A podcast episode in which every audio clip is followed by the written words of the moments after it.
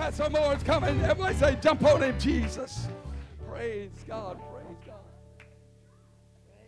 Well, that's an exciting thing to be looking forward to, isn't it? Going to have some glorified bodies and strength and energy that just won't run out. Amen. Even the little rabbit won't be able to stay up with us. Praise God. Amen. Got your Bibles? Let's turn to 2 Timothy 3. Let's just read the 16th verse. How about that? Will that be all right? All Scripture is given by an inspiration of God. I mean, he's thankful for the Scripture tonight. I mean, he's thankful for the inspiration of God. I'm glad I got something more than just a letter. Got something more than just a law, commandments. But I got an inspiration, got a power of God, the Spirit of the Lord to help us. And it's profitable for doctrine, for reproof, for correction, for instructions in righteousness. God will love you tonight and appreciate you on this Wednesday night. The touch of God, the presence of the Lord, all the singers, the instrument players, and the saints of God has made their way into this place on this Wednesday night. God, we ask you to anoint our minds, loose our tongue, help us here tonight to rightly divide the word of truth. They would find its place into every soul, into every heart, mind, and spirit. As we lift up our voices and cry out to you, you're our helper, you're our deliverer, you're our way maker. All the praise and glory and honor is lifted unto you in this house tonight. As we pray in no other name but in the name of Jesus. God bless you, love and appreciate you. You may be seated. I've only got 2 pages. There may be some hope in that. And maybe not. We'll just see. No, I'm not trying to be lengthy by no means, but we're sure going to do our best. I'll be honest with you, I'm enjoying studying this out. We're not going to, we're not curving around any scripture that's got the word doctrine in it. We're not going to bypass any of them. We're just going to go from one to the next and address them. It doesn't matter, what's associated with it or the context of it. We're just going to take it all together, and from that point, man, just talk about it. Because I want to address those 51 verses, amen, that's in your King James Version that has this term doctrine. I am persuaded and more convinced even of this week of talking to individuals, seeing things happen, and listening even to other preachers, amen, that we're right on the right line. We're headed in the right direction. I've heard some of the messages, Brother Nathan, and different ones are sending out, and some of those messages is making like unto some of the same things that we're talking about, amen, even here tonight of the doctrine of Jesus Christ and the doctrines of the Word of God. If there's ever been a time that you and I need it, we need it anchored and planted into our hearts, our minds, and our spirit. We know who to worship. We need to know how to worship. That's not all. We need to know what place to go and worship Him. I believe the Scripture helps us, and we're going to see a little bit of that tonight out of the book of Romans. Amen. When it talks about doctrines and what doctrines do for us, as we take and put them into our hearts, our minds, and spirit. You really can't have a church without doctrines. I know we got those, and I don't know much about them, and I'm not even trying to, but there's a tendency, I believe, amen, whenever they tell you that we're called a non-denominational church. Well, if you're not willing to put some kind of name there, and if you're non-denominational, then, you're kind of like Mars Hill. Amen. You got an altar there to the unknown God, and that's the insinuation I get, and that's just myself, and I just may be way off in left field somewhere. But we don't have a problem in bearing His name. We don't have a problem confessing that we're Pentecost. Amen, amen. By experience, we don't mind telling people that we're doing our best to teach and follow and practice the doctrines of the apostles. We don't have no problem, amen. We're calling on the name of Jesus or being Jesus only.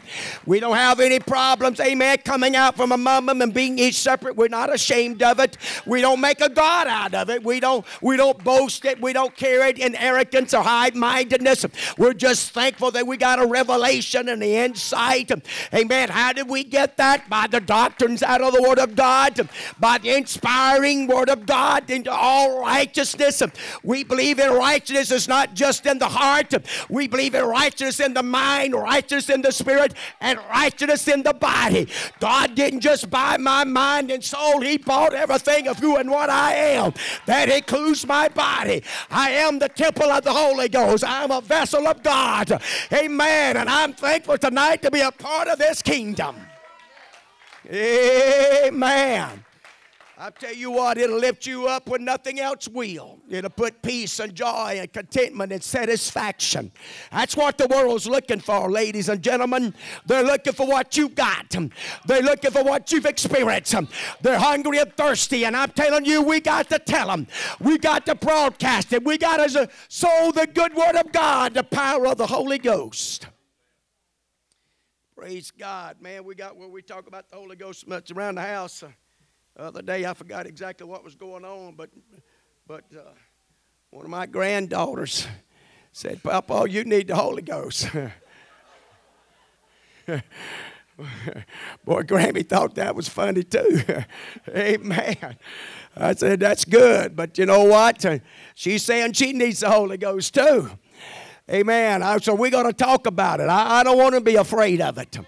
I want them to want it. These little fellows that run around here tonight, all of a sudden, they're just running tonight. But all of a sudden, the dots are going to connect. All of a sudden, they're going to realize, wait a minute, what's that I feel? Amen, what's that I'm hearing? I may hear it 17 times or 1,700 times. Hallelujah, but I tell you, it's worth hearing it. Hallelujah, it never becomes dull. Thank God for the Holy Ghost. Thank God for that Holy Ghost, that departed spirit that comes to take up abode in you and I, that spirit that's going to live forever, that never knows anything about dying. It don't know anything about being intimidated. It don't know anything about failure. It don't know anything about coming up short. It takes nobodies and makes somebodies out of them. It pulls them out of dungeons and miry clay and places where there's no hope. Hallelujah. Thank God for this resurrected Holy Ghost power. Hallelujah.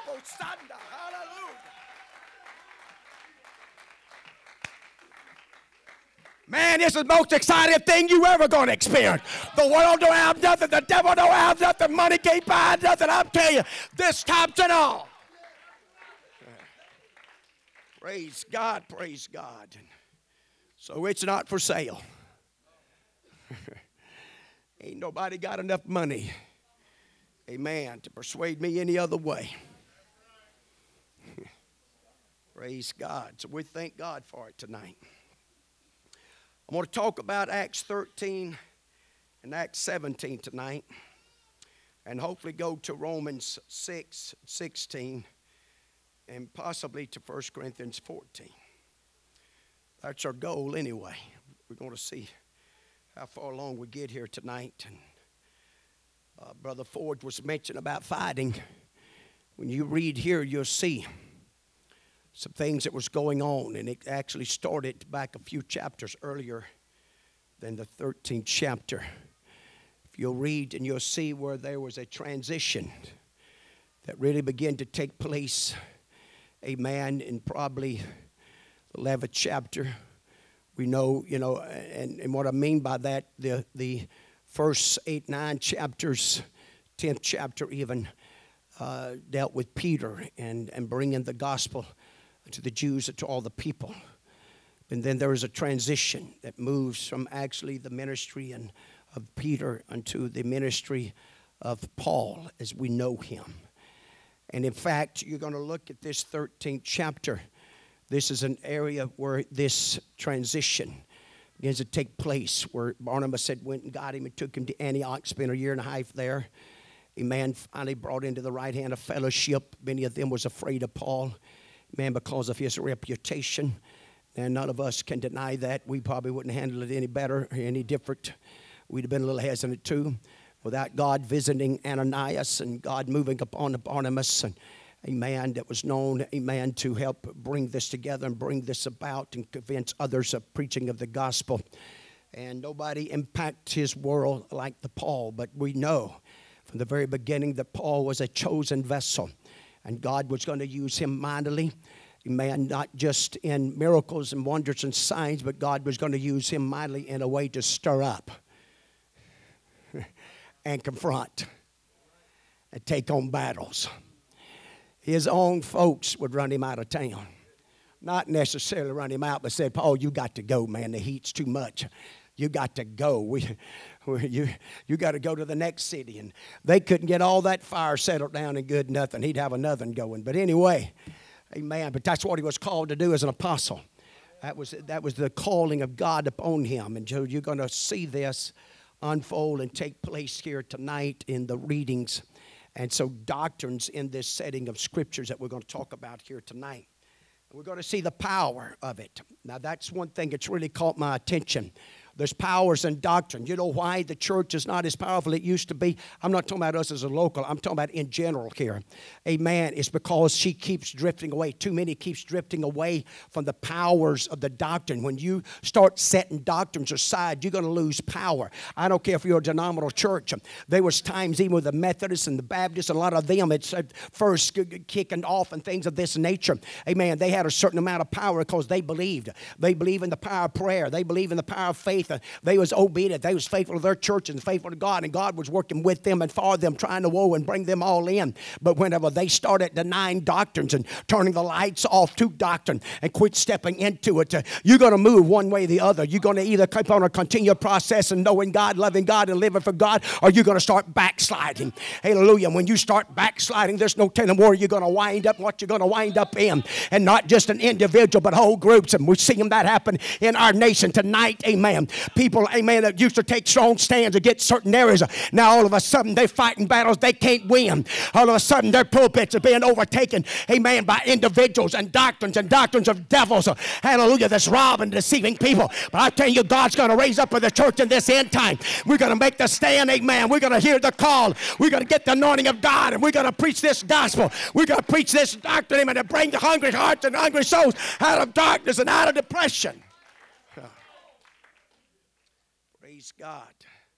And so this is kind of what you see happen in Acts the 13th chapter, and that was in the church that was at Antioch. And I realize this is kind of a little ahead of it, but this is the setting, and we start getting an idea of how the church works and how it worked then, and gives us a pattern of likeness how it still works today, and the things that unfold. But there were certain, watch this, prophets and teachers.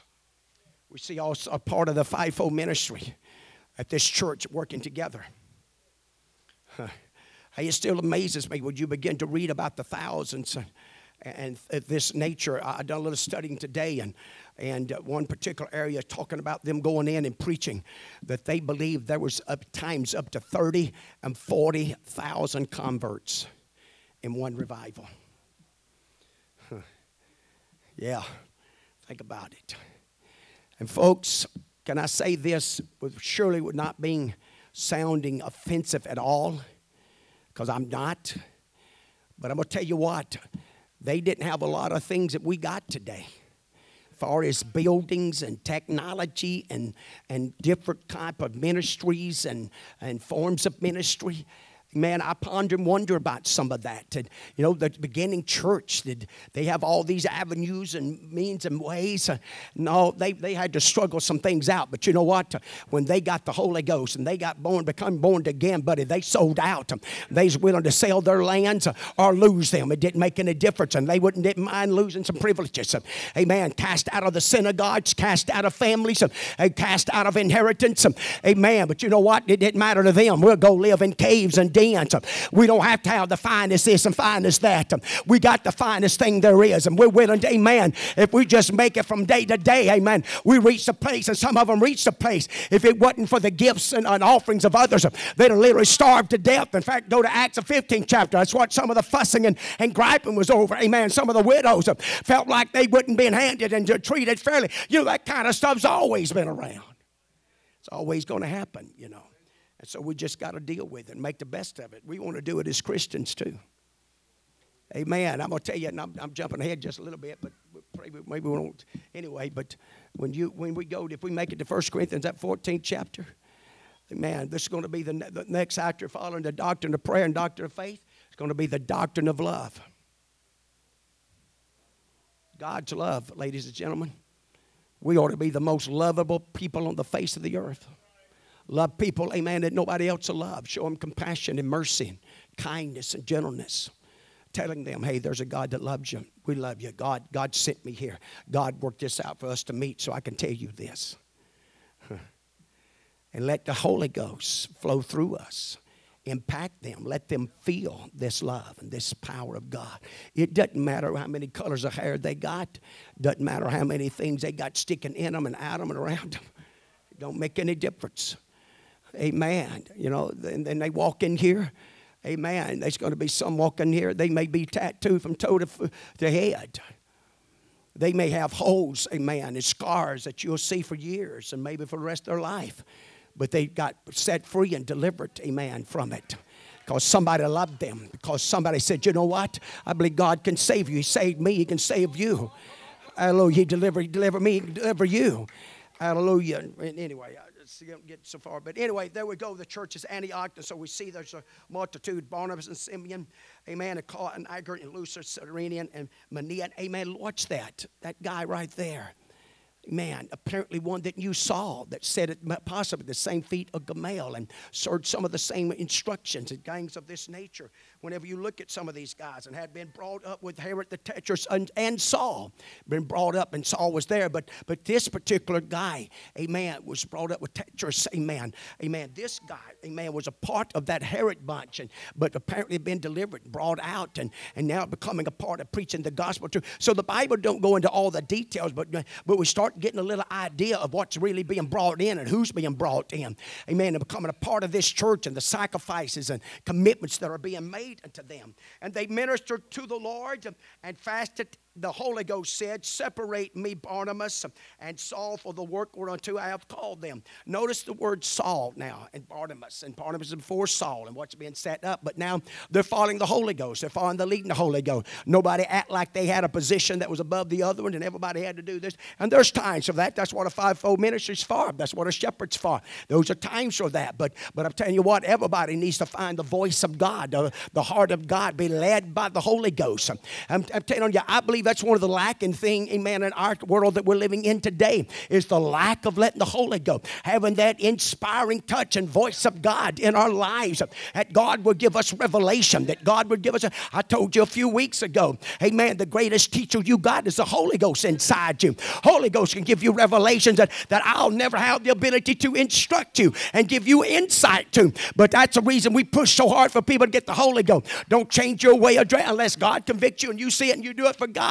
Other than that, wait and get the Holy Ghost, because you know what? The Holy Ghost will enlighten you. Holy Ghost reveal things. Holy Ghost give you an understanding, and you'll lay it aside for the Holy Ghost, and you won't do it for man, because if you do it just for man and satisfy man, you're going to struggle with him. You're going to battle with him. But when you do it under the influence of the Holy Ghost and stay under the influence of the Holy Ghost, you won't struggle with that, and you don't battle with that. You know why people struggle this world? Because they're not being led by the Holy Ghost, and they're not sold out to the Holy Ghost. If you stay sold out to the Holy Ghost, this world don't have no influence on you. They're petty things. They don't mean nothing. All that fades. Amen. In the Holy Ghost and living for God and being pleasing unto him.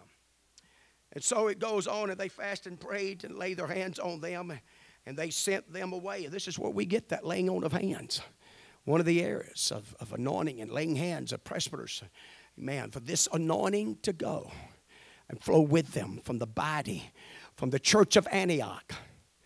Y'all going to have the anointing flowing with you in the back end, man, carrying this gospel and good tidings. And so they begin to go from village to village and city to city and places of this nature to carry the gospel that no one had never heard or experienced before. And so they're being set up. And you know what? Saul didn't deny none of this. He humbled himself, submitted himself, yielded himself. Now, he's going to become the main character here in a few minutes and throughout the rest of the book of Acts.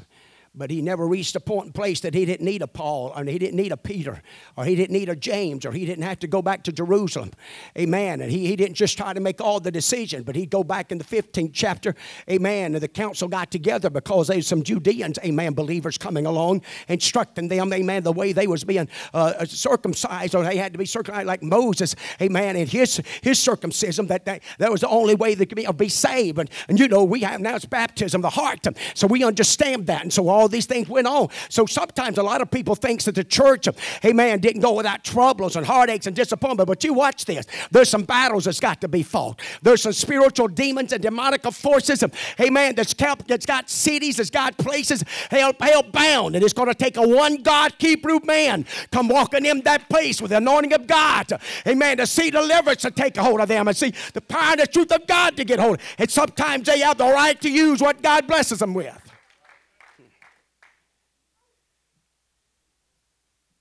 I want to say something right there, but I'm not. May take it wrong, and I'm just picking, but anyway. And when they were at Salamis, they preached the word of God in the synagogues to the Jews, and they had also John to their ministry. And when they had gone through the isles of Patmos, they found a certain sorcerer. Well, here we go. Now, watch what's happening. If you go back a few chapters, this is a revival. This is God sending the gospel truth throughout Europe. And this is a part of the struggles. It's going to take place, unfolding. And you're going to see it especially in the 17th chapter. Because Paul is going to be led to a hill and to a place where, man, I'm telling you, you're talking about cities that were given and sold out to idolatry. And so Paul's being used in this journey and process of watching this unfold as he goes from these cities to cities. And so there's a certain sorcerer there, a false prophet, a Jew. This false prophet was a Jew. You need to catch that. Whose name was Bar-Jesus, which was with the deputy of the country. Now notice that deputy. That deputy actually is a proconsul, actually one that was set up by Herod. When you look at that, they called him a proconsul, or emperor of Augustus, divided the Roman province into senatorial emperors. So this is one that was set up. It's kind of like the governor of the state, the governor of Mississippi. So this is the type of guy that we're talking about here, that is the deputy here of the country. And Sergius Paulus, a prudent or an intelligent man, as he's holding this position, holding this office. Now listen to what's fixing to take place. Who called for Barnabas and Saul. He's the one that called them to come. A lot of guys think, well, did God tell you to come? Or you just come walking in? No, you know what? There are times something just done in a common, sensible, godly way. This wasn't a God man. This wasn't a God-fearing man at this time. He just heard about the gospel. And he's the one that calls for Barnabas and Saul to come. And he's the governor. Now watch this deputy, though. Who called for Barnabas and Saul to come to hear what? They come to hear the word of God. But Elumas the sorcerer, for so is his name. You'll notice this in parentheses by interpretation, withstood them. He's going to try to stop this because he doesn't want this governor to receive truth. He doesn't want him to receive the word of God because he's full of the devil. I'm telling you, folks. We start hanging, really teaching, preaching, and practicing this doctrine. There'll be some folks that's going to get up in your face that you never dreamed of. And that be because of under demonical forces and powers. And that's the reason you and I have got to be under the influence to respond and handle it right. We can't reach in our pocket and pull out that 9mm and shoot them. Okay? Funny to some, not to others, but hallelujah. We're just going to follow our apostle, handle it the way he wants us to handle it. And so withstood them, seeking to turn away the deputy from the faith. That was his job. That's what he was there to do. Keep this certain guy, amen, from receiving truth and the power of the Holy Ghost, because he was probably going to become a key player in this particular region and city and place, amen, to help propagate the gospel and build buildings and put other things into motion, into action. Don't shun off where people lead you into people. They may hold high positions and they may not hold any position, but you just never know what God may want to use them in the kingdom of God. And there's others, and all of a sudden somebody else steps in that's full of the devil. You're right, he's full of the devil. So that's the way you and I got to handle him. Doesn't matter whose brother he is or whose sister. Or I figured I just better throw that in there. And so Paul, amen, going to deal with this guy.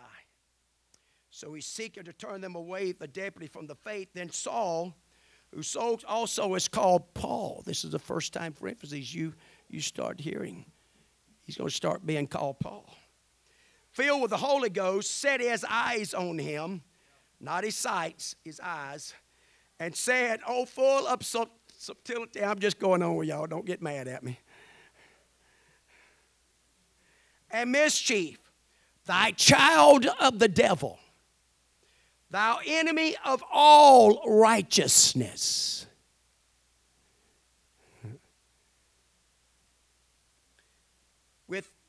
"Wilt thou not cease to pervert the right ways of the Lord? And now, behold, the hand of the Lord is upon thee, and thou shalt be blind." At least not forever. "Not seeing the sun for a season, and immediately there fell on him a mist and a darkness, and he went about seeking some to lead him by the hand." Now, watch this. Paul actually follows the same example that the main character in the previous part of this book gave us. The Apostle Peter. Go to the 5th chapter. When Ananias and Sapphira agreed to lie and lied to the Holy Ghost. And there was a demonstration of Peter's authority that God blessed him with and honored him with. Even to the point that it caused 2 funerals to take place and nobody was even called within 3 hours. And so again, this is some authority I'm talking about. We don't see it in operation. But if we start preaching and teaching and practicing the doctrine, I have a feeling some of these operations are going to come back. And we're going to see a demonstration of them. And if you and I begin to walk in the Spirit the way God wants us to, we're going to see some of this happen right here in this community. Because there's some folks in this community because of drugs and alcohol is demon-possessed, but they don't want to be. And they're going to need somebody that's got to walk with God and authority of God with them and the doctrines of God. But I'm going to tell you, these little patty cake churches and patty cake services and all this stuff, it's not going to get the job done.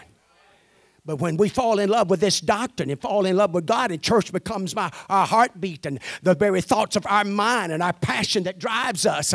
Amen. Hallelujah. The church is before everything else, and seeing souls born and seeing lives delivered. Amen. And getting under the influence and the power thereof. I tell you, we can see the things we want to see, but it's going to be because somebody's willing to put up the fight for it. Take on the persecution and the beatings. Because there were times, amen, when Paul, they actually stoned him and drug him out of the city and left him for dead. And the scripture says the brethren standing around, I can just imagine, okay? Paul's our main leader. It's kind of, they got an experience like the disciples when Jesus, when he was crucified. Here they are, the main leaders outside the city there, and he's laying there as dead, not breathing, all bloody and been stoned to death. And they're standing around, and I could just see them. Yeah, what are we going to do now? All of a sudden, them rocks began to wiggle, and that body began to... The Bible don't say anything about them praying for him. Bible don't say anything about laying hands on him. They're just standing there. But see, God can do things, amen, while we're just standing sometimes wondering what we're going to do. God's got this thing mapped out. That's the reason we don't believe in nervous breakdowns, sweethearts. That's the reason we don't get all out of shape and bent out of shape about every little thing coming along. I know we're flesh, and I understand that, and you understand that. But I'm telling you, we're serving a sovereign God who can solve every single problem in this building tonight. He can solve all of our devil problems too. Yes, he can. Devil's not bigger than God. Now, you and I individually is not a match for the devil. But we're not individuals. We got the Holy Ghost. We got the name of Jesus. We got the blood of Christ. We got the doctrine that we founded and building our lives upon. Man, we didn't just dig down and get on this stone and want to have a dance a little bit and shout a little bit and speak in tongues ever so often. No, man, this thing is in us like a fire burning inside of us. And so, watch the last verse, 12th verse. Then the deputy, when he saw what was done. They're watching you. They want to see how you're going to respond. They're going to see how you handle this. That deputy might have known that guy was already, he said, I knew there's something wrong with that guy. That thing was full of the devil. I've been in meetings. I've watched him. Every little thing, every time. He probably tried to get him not to even call them. I know the Bible do go into all the details. But any spirit that tries to keep you from coming to the church and doing what's right and what's in this book, that's of the devil. Doctrines of devils. You hear me? There's a lot more out there than what people think. A man-made, but a lot of them's devil-made. They didn't realize it, but the wrong spirit got a hold of their minds and their hearts. A lot of them's out there, amen, got offended and hurt, amen, at the house of God. So they decided to go out there. Folks, I'm going to tell you, let's don't get offended here. Let's get over it. Let's work it out and get over it. You know what? We're family. We're going to make it. I want everybody in this house to make it. I want everybody in this community to make it. I don't know not one single soul that I don't want to make to heaven. As Sister Wilson used to say, I don't want to see a rattlesnake go to hell. Now, I didn't totally agree with her on that, but anyway, I knew what she was saying. Hallelujah. We don't see nobody wind up, and so we're going to do everything that we possibly can, amen, to help people, encourage people. I don't mean I'm going to do everything perfect. I'm going to do everything like everybody wants it. I'm going to show up and do that. No, but you know what? I'm not against you. God's not against us. The doctrines are not against us. They're for us to win the race, to win the battle. That's the reason God put the doctrines in the book. We can win this thing, so we can be victorious. And so watch what he says. When he saw what he believed, it caused him to believe. See, watch the power and the authority of Paul. Now just prays over this guy, and he comes into blind. He's got to be led off, and we don't ever read about him again. We don't know what happens to him. But what was accomplished, what God set out to accomplish, was accomplished. Watch what happens here. Being astonished at the doctrine of the Lord. Folks, I'm going to tell you what. There's a lot of people in this community. If you could ever just really get to sit down with them and begin to break the bread of life with them, they'll be astounded. They've never heard it. They've never experienced it. Some of them probably went to a church building all their lives, but don't know anything about the true Word of God, about the Holy Ghost, about the plan of salvation. You know, they just kind of believe it and, you know, just a good old boy mentality and attitude and spirit. Amen. You know what? That was hatched out of the gates of hell, too. It got a hold of this. It got a hold of this nation right here. Amen. We wrote songs about it. A country boy will survive. No, he won't. Huh? No, he won't. Hallelujah. Man, they want to boast and brag. I've had them up at the hardware store talking about whenever that time's going to come, get me a gum. I know how to fish. I know how to hunt. When God gets ready to shut this thing down, there won't be no fish to catch them. There won't be no rabbits to shoot them. You think there's a bunch of hogs, but you won't be able to find one. Not when God gets ready to shut this thing down. The country boy ain't going to survive no more than a city boy is going to survive. The only body that's going to survive is them that's sold out to God and through the baptism of the Holy Ghost and walking in the Holy Ghost, obeying God and fulfilling His call and His election upon our life. We're the only ones that's going to survive. We're the only ones that's going to be called. Those that took heed to the doctrine said, you know what? I want to know what this book's saying. I want to understand what this book is saying. I got a better, more interest in the end time. Amen. Man, you know why? Because I'm going to tell you something. The wrath of God, the tribulation of God. We haven't seen nothing yet, folks. This thing's over 7 billion people. And during that tribulation and all that point out, some 2-point-something billion people are going to die. We thought COVID was tough. Folks, COVID didn't scratch the surface of what's going to happen according to the Bible.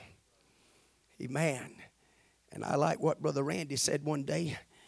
He said, well, let's prepare for the worst and hope for the best. And that's what I think. That's what we do for storms. We prepare for the worst and hope for the best. You know what? It's better. What's gird up means preparing. If we act like life is just going to go on and everything's just going to be, somebody's going to be in trouble. But if we start making preparation, we start putting into practices daily prayers. I know I'm going to preach on that sometime, the doctrine of prayer. Amen, folks, we got to pray. You and I are not going to get around it. Amen. If this church had to pray, if Jesus had to pray, I've got to pray.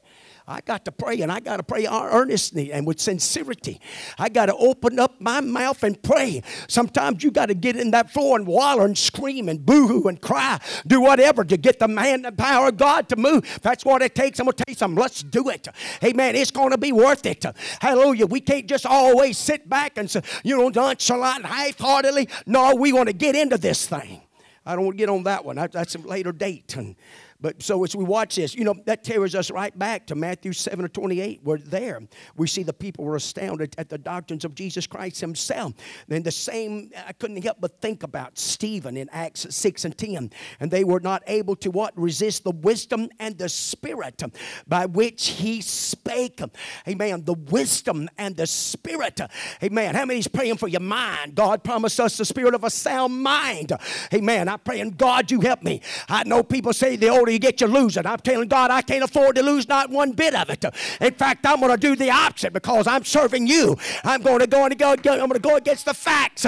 Hallelujah. I'm praying, God, you make my mind healthy. You help me retain your word. You help me memorize your word. You help me, God, be able to come more out to preach it, more out to teach it. And don't be intimidated to teach and preach. Whoever wants to hear it. If there's a soul out there, we dig them out. I don't care what color they are. I don't care where they come from. I don't care what they look like when they pull up on the parking lot. Hallelujah. God's business to clean them up, not mine and not yours. And we need to be kind and gentle and long-suffering in doing that. Amen. Some of these teachers will tell you, some students they get, man, they come in there and just ace everything. And these others, man, if he would just make a D+, we'd party and celebrate. Because they know they're... Now watch this. The Lord just working on me about this little part right here. The foundation is a must. And that's what we got to get across to people. The foundation, the death, burial, and resurrection, repentance, baptism, infilling the Holy Ghost. That doctrine's a must. But even Paul and this in the Corinthian church... I talked to somebody today, and we got on this, and that foundation. I said, but Paul... I said, hey, there's some guys out there that's built their lives on silver and gold and things. Man, they're authors, buddy. They can quote scriptures. They can do this and educate it and do, but they're on the wrong foundation. So it don't matter if it's gold and silver, amen, and stone, whenever that foundation's not right, going to crumble out from under them. But you can take other folks, amen. This is what Paul says, of course, take heed how you build thereupon. And some of them is going to build out of gold and silver and stone, but some's going to build out of hay and wood and stubble, and all their works are going to be burned up. But because they're on the right foundation, he said their souls are going to be saved. And then they want to tell me not to make a big deal out of Jesus' name baptism. You're lost and undone without it. If you don't have the Holy Ghost with the evidence of speaking in that lovely language of that Jerusalem ring and the Holy Ghost leading you, you're lost and undone. I don't care how many miracles you're having. I don't care how many revivals you're having. I don't care how much money you got. I don't care. I'll tell you, but God, I can be saved. I can be saved if I'm on the right foundation. I may not have nothing to show for my work. Now watch what I'm telling you. In the law, Jesus taught us by the law, if we started following the law and we fell short in one, we're what? Guilty of all. So nobody and anybody that's following the law or any doctrine outside of what Jesus taught us, unless they're doing it 100%, they can't make it. Am I right?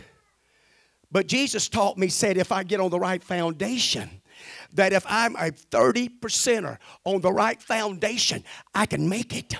If I'm a 60%er on the right foundation, I can make it.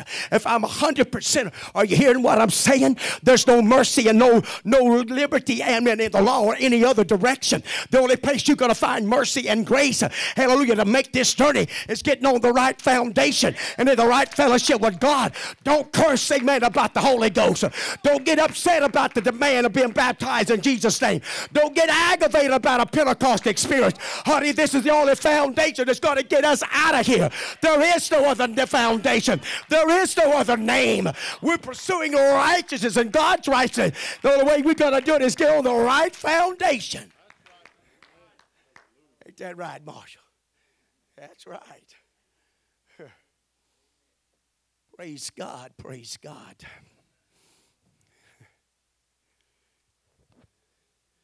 Let's go to 17th chapter.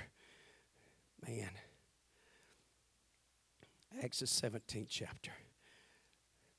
19th verse.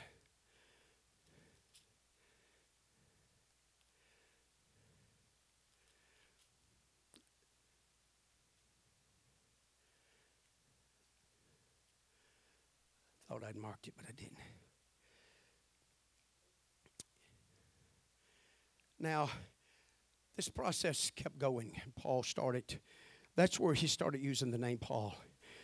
Notice that's the time doctrine is mentioned at the very beginning. Most believes now in this 17th chapter.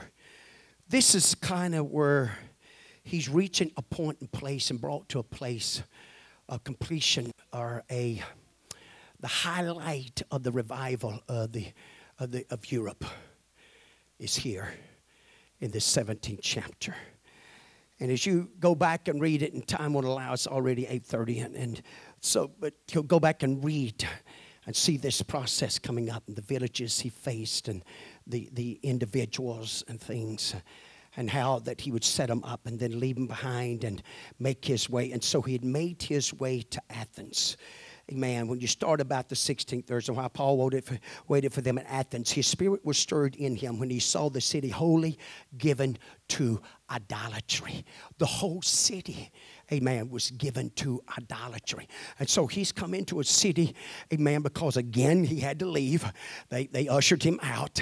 Amen. He said, left some of them behind, Silas and different ones, set up elders and all that. And so when he gets here at Athens, his spirit stirred within him because he quickly picks up and realizes, because his custom was, and if you go back and read a few of the places but prior to that, his custom was to go to the synagogues, and there he would spend the Sabbaths reasoning with them, amen, and even out into the marketplaces and wherever he would go, and whoever would listen, he would carry this gospel. Man, he was preaching day and night, and any chance he would get, amen, trying to disperse the word of God, the power of God. But therefore, disputed he in the synagogue with the Jews and with the devout persons, and in the market daily with them that met with him. So see what he's doing? This is what he practiced. This is who he was. And here, now, there's a little different opinions on this far as devout persons and Jews.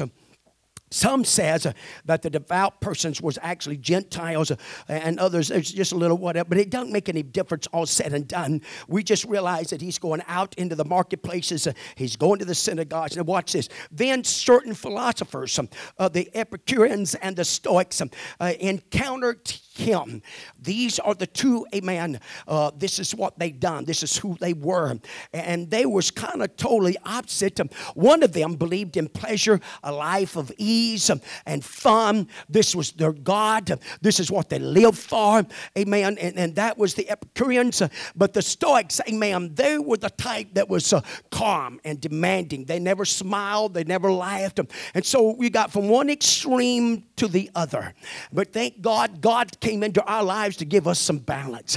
Amen. We don't have to be depressed and down and out in the blues and things of that nature. No, it's a joy unspeakable. But neither are we at the place that we don't never weep and we don't never cry. No, we're emotional people, and all that works together and works in a balance. Amen. We're not out just to, have fun. And you know, I heard them. I remember back whenever the Eagle show, that one particular guy with the Vikings of Woodstoves, if it's no fun, don't do it. But he was talking about just hunting and fishing. Amen. They didn't really talk a whole lot about church and things of that nature. It goes back to that, country boys, and we're just good old boys, and we get wrapped up in that, caught up in that. We don't have time for God. And so you got to watch all of this stuff. And so as you watch it here, they begin to encounter him, and some said, what will this babbler say? Man, this babbler, who is this guy? You ever been called a babbler? It wasn't because he's speaking in tongues, because Paul helps us out with that. I don't know if I'll get that far tonight. amen, the Corinthian church, how to have church and order and doctrine. Amen. One of the four means and ways of having good church and order church is doctrine. But anyway, I don't get ahead of myself again. And so, but to call it battles and other some that he seemed to be a setter forth of strange gods, because he preached unto them Jesus and the resurrection. This was the heartbeat of their message. Jesus Christ was the Messiah, and he was resurrected. Amen. This is, I'm telling you, for the most part, this is the message they carried and carried unto the people. They took him and brought him unto Areopagus, saying, may we know what this new doctrine whereof thou speakest is.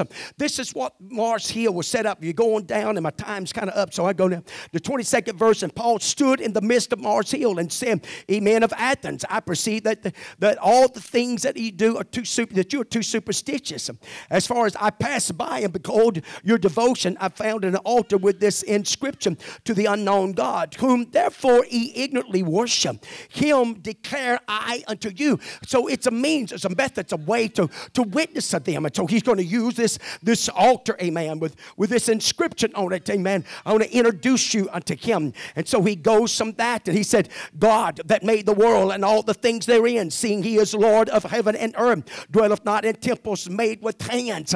Amen. He don't dwell in those temples. And neither is worship with men's hands, as though he needeth anything, seeing he giveth to all life and breath and all things, and hath made one blood of all nations of men for to dwell on the face of the earth, and hath determined the times before upon him, and the bonds, amen, their habitation. They should seek the Lord, if haply they might feel at him and find him, though he be not far from every one of us.